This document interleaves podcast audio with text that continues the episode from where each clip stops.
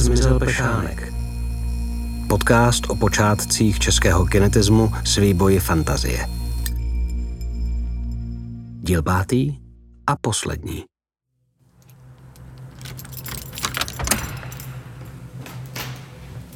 Když Anna pátrala v depozitáři Umělecko-průmyslového muzea po Pešánkově korespondenci, dostala dost bizarní SMS-ku.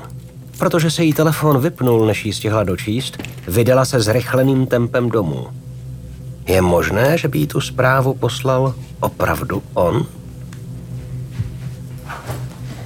Kde je ta nabíječka? Proč vždycky zmizí, když ji nejvíc potřebuju?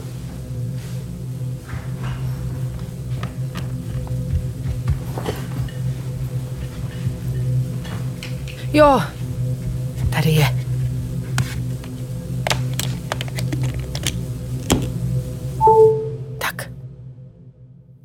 Milá, ano, to, že jste ty dopisy dnes nenašla, klidně hoďte za hlavu. Mám na vás naléhavou, možná dost nečekanou prozbu, se kterou mi můžete pomoct jenom vy. Nelekejte se, že vám píši touto cestou. Snad vám ta prozba nepřijde příliš troufalá, ale mohla byste prosím zkontrolovat, že se někdo stará o můj hrob? nerad bych upadl do mizoty. V úctě Z.P. Mně poslal sms někdo, kdo zemřel v roce 1965. Mhm. Ale počkat.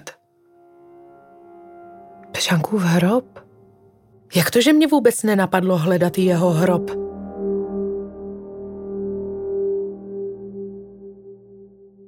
Posloucháte audiopomník. Na jeho pomyslném podstavci stojí napsáno Zdeněk Pešánek, český průkopník kinetismu. Hořel pro světelný urbanismus, ale nepodařilo se mu jeho vize prosadit. A jeho duch teď bloudí dějinami umění. Co po něm vlastně zůstalo?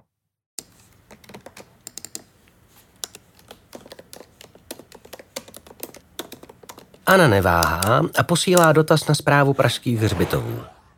A odpověď je tu hned. Vážená paní Tichá, děkujeme za váš zájem. Bohužel, Zdeněk Pešánek nemá hrob. Původně byl v roce 1965 na Olšanech pochovaný, ale v roce 2006 byla jeho urna vyjmuta a popel rozptýlen na Olšanské rozptylové loučce. Infocentrum zpráva pražských hřbitovů hlavního města Prahy. Takže Pešánek skončil na rozptylové loučce. Proč některé události a lidi mizí? Složka z pozůstalostí Zdeňka Pešánka se ztratila z archivu po povodních. Jeho plastiky, za které dostal medaily na světové výstavě v Paříži, se po návratu do Prahy rozpadly. Neměl ani děti. Jeho funkcionalistická chata v Louňovicích padla k zemi. A když v roce 1965 zemřel, jako by se nad ním zavřela voda. To se na něj opravdu zapomnělo? Když vidím jeho dílo a čtu jeho kinetismus, mluví na mě někdo, na koho se teda určitě zapomenout nedá.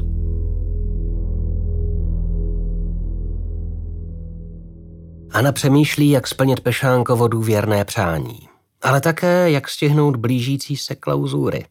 Právě dotočila oblíbené klauzurní cvičení Zvuk pod obraz. Anna si pro téma své autorské kompozice vybrala dílo Josefa Šímy. Po šesti hodinách nahrávání ruchů a stříhání má dost. Že by pauza? Anna si skočí do školní kavárny pro kávu. Venku je příjemně. Žourá do slunce, opře se o vyhřátou fasádu školní budovy a s požitkem si zapálí. Vybrující myšlenky na to, že určitě nestihne dokončit oborová cvičení na klauzury, zastře tichý zvuk. Zvuk, který vznikl při práci dnes ve studiu. Připomínal jí něco jako... Jako hvězdný vítr, který sviští kosmem. Úlomky jiných světů, které prolétají nekonečným prostorem. Anna vytáhne z kapsy telefon, aby si vyřídila poštu. Vykoukne na ní stará zpráva od Jiřího Zemánka, se kterým se chtěla setkat. Tehdy ji odkázal na monografii k výstavě z 90. let, kterou jako kurátor připravil. Ale ze setkání se bohužel omluvil. Ana jen tak zkusmo projde online databázi knihovny. Nevěří, že by ikonická monografie Zdeněk Pešánek 1896 až 1965 byla nikde k dispozici. A vidíš, ano, jeden exemplář by tu byl. 450 stran zasvěcených Pešánkovi. Texty od Havránka, Juříkové, Šváchy a Zemánka. Očividně se do příběhu průkopníka kinetismu úplně zažrali, což chápu, že? Výstava byla v Národní galerii v 96. To už je mraky let. 450 stran. Stačí to, aby Pešánek neskončil v mizotě? Není potřeba udělat něco víc? Vážený pane Zemánku, pročetla jsem si váš výstavní katalog o Pešánkovi, jak jste mi doporučil. Je to nádherná práce, ale stejně moc stojím o setkání s vámi. Upřímně Pešánek mě čím dál víc fascinuje a zajímalo by mě, jak se na něj a jeho práci díváte dnes. Vím, že nebydlíte v Praze, ráda se k vám vypravím, ať nemáte starosti s cestou. S pozdravem, Anna Tichá, amatérská pešánkoložka. Za tu pešánkoložku dám smajlíka. Ana doufá. Věří, že někdo, kdo jednou zahořel pro Pešánkův příběh, jen tak nevyhasne. Přesto její mailová schránka pár dní nezachytí žádný signál. Až jednou ráno... Tyjo, dobrý den, ano, dobře. Pokud máte opravdu tolik chuti se se mnou setkat, přijeďte ke mně do Pošumaví. Tento nebo příští víkend. S pozdravem JZ. Anna si půjčila rodinné auto a začala plánovat sobotní výjezd na jich. V té urputnosti je, myslím, Pešánkovi dost podobná. Nezdá se vám?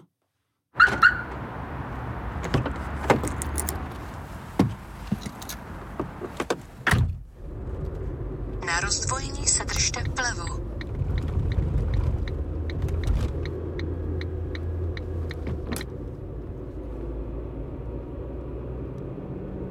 Nesnáším, když na věci padne tma a ticho. Musela jsem si na Pešánka posvítit.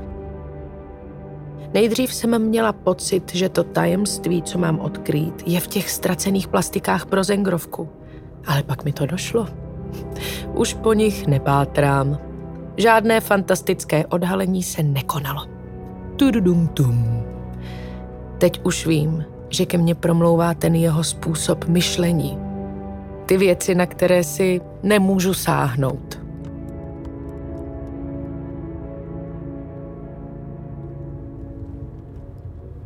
Jste v cíli. To by Ana poznala i bez navigace. Jiří Zemánek jí totiž přiběhl naproti a běžel podél auta od návsi až k domu. Nervozita z ní po takovém přivítání rychle opadla. Sedí na židli u kuchyňského stolu, drží v ruce pohárek s čajem a najednou jí na klín skočí černá kočka. Na stole leží monografie o Pešánkovi a taky spousta výstřižků, článků, časopisů a černobílých fotografií. Tak já nevím, co by vás tak zajímalo. Jiří Zemánek je historik umění, kurátor, publicista a kulturní aktivista. V 90. letech působil ve sbírce moderního a současného umění v Národní galerii v Praze, kde také v roce 1996 připravil první soubornou výstavu Zdenka Pešánka. Od roku 2000 působí jako nezávislý kurátor. S přáteli založil potulnou univerzitu přírody Pilgrim. Jak to všechno začalo v těch devadesátkách, když jste plánovali tu velkou výstavu? O, Pešánkovi se mluvilo, že to je opravdu významný, výrazný umělec české avantgardy, mm-hmm. ale pořád jeho dílo nebylo prostě zpracovat. Jako, taky to dílo bylo jakoby rozpadlý, že jako nebylo pohromadě, ty díla už nebyly, ty pomníky lecům a jiné věci, nebo bylo, bylo to jen takový jako, jako fragmenty z něho. A, takže on jako byl různě viděný nebo interpretovaný a tak, tak, tak vlastně pořád to tady bylo jako výzva a teďka jak se toho chopit. No. V čem byl podle vás specifický? Já jsem se snažil tam najít jako tu specifičnost, třeba fakt jako mě to fascinovalo u toho pomníku letcům a jako ty Edisonky, jo, že ta Edisonka fakt jako krásně jako domýšlela vlastně ten pomník letcům, jo, jako ten hvězdný vrak, jo, to mě tak jako fakt jako fascinovalo, že tam byla nějaká vize taková silná. On nebyl takový ten jako tvůrce, který je třeba někde schovaný v ateliéru a tam, tam si sní a tam něco rozpřádá nebo nějaký to, musel pořád jít s tím do toho venkovního prostoru, nějak se tam snažit jo, to realizovat i v té společnosti, když tam s tím strýcem, nebo potom ty přednášky nebo tam ty výstavy a propagovat to umění světla. Jo? Jo, pořád to, to bylo takový jako něčím jakoby aktivistický až. Chtěl budovat ten dům světla. Že jo? Měl takovou jako vysloveně jako sociální roli, která překračovala ten status toho, toho umělce. Jako, takže on jako přímo šířil ty myšlenky. On je chtěl šířit. On chtěl jako, tam je jako sympatický jako ta posedlost. on jako se snaží dobrat nějakého že, výsledku a přitom prostě vzniknou zajímavé věci. Že jo?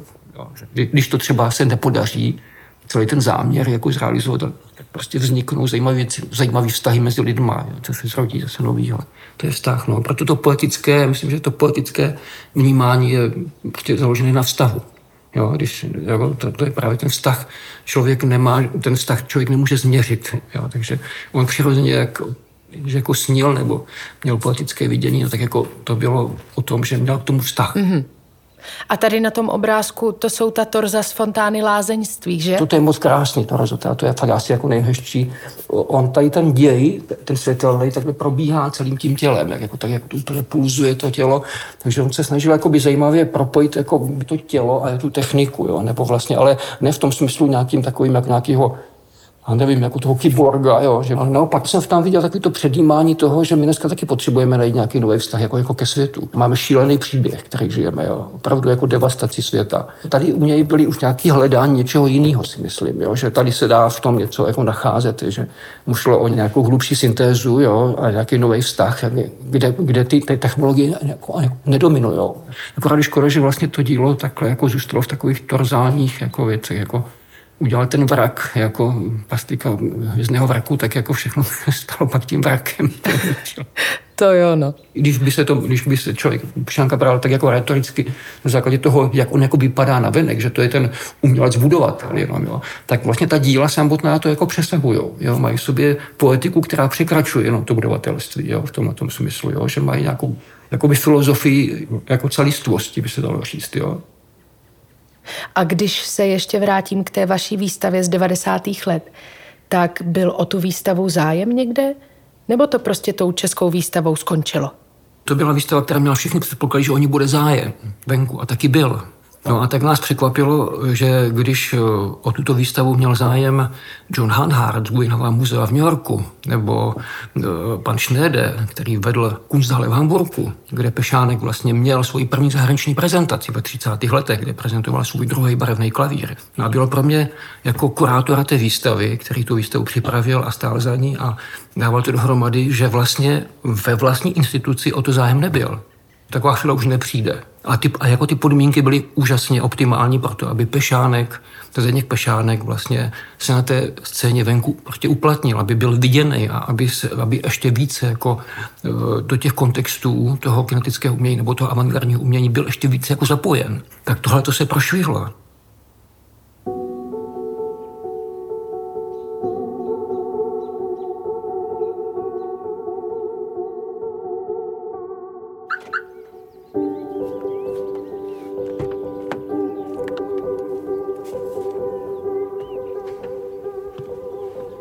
Venku se setmělo.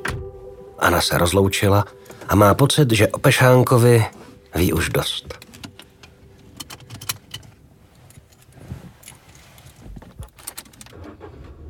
To bylo hezké, jak, jak Zemánek mluvil o tom, že jsme všichni propojení jednou tkání života, hmotou vědomí že jsme jen takové vlnky v oceánu.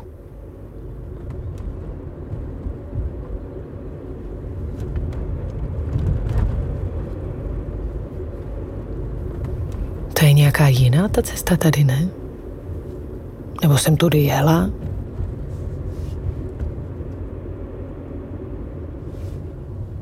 Odbočte doprava, potom Držte se. Jeďte na jih. Jeďte na východ. Co? Povídám. Jeďte na východ. To jste zase vy. No samozřejmě, že jsem to já. A kdo jiný by to byl? Co tam děláte? Ukazuji vám cestu. Vy jste fakt, vy jste fakt jako neuvěřitelný. Vy si prostě vždycky nějak poradíte. Prostě si tu cestu ke mně nějak najdete. Ta sms byla teda něco, ale tohle, tohle to je ještě lepší. Vy mě přímo navigujete. Tak technika mě vždycky tak nějak zajímala. Proboha zpomal? Ano, zpomalte. Za chvíli budeme odbočovat. Teď doprava.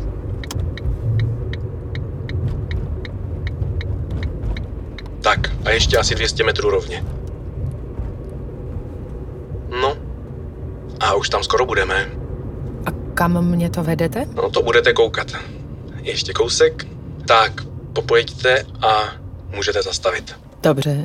Tady? Ano. A vylezte ven z auta.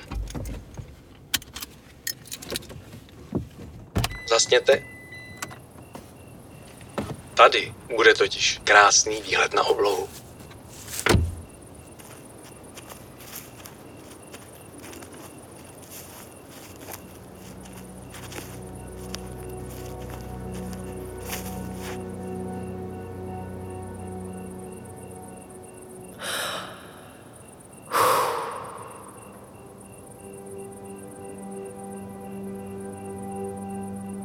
No fakt, že jo.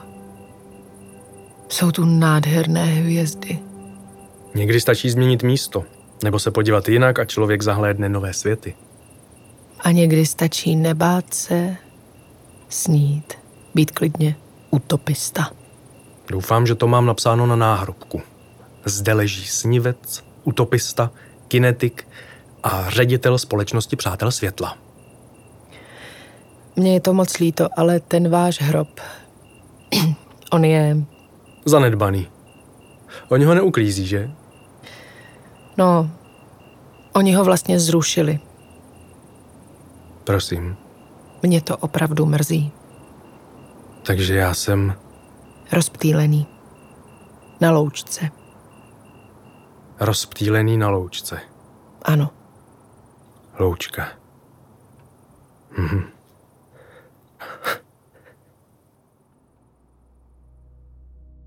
Pane Pešánku, já jsem o tom vašem hrobě přemýšlela a něco mě napadlo.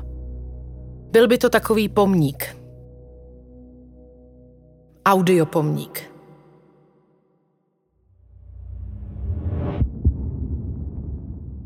Symbolický pomník. Ne studený kámen, ale něco živého, co se vlní prostorem. Přesně tak. Ne hrob, ale pomník. Ano, vy jste mi dala pevný bod. Bod, ke kterému se lidé budou moci vztahovat. Cítím takovou lehkost. Cítím porivy kosmického větru. Cítíte to taky? Ne. Jen něco slyším. To znám. Aničko, mějte se tu krásně. Je čas se rozloučit.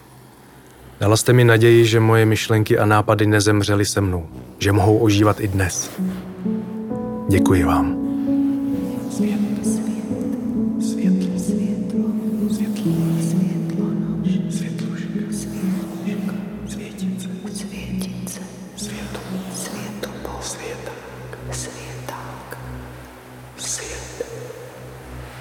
Počkejte, Zdeňku.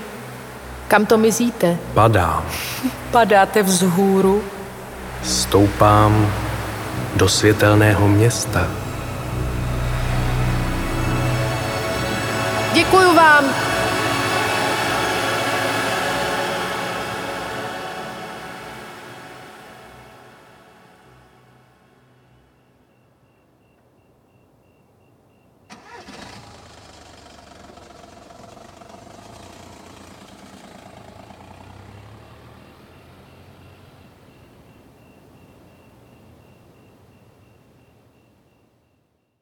Slyšeli jste audiopomník Zdeňka Pešánka tak, jak ho vystavila Anna Tichá.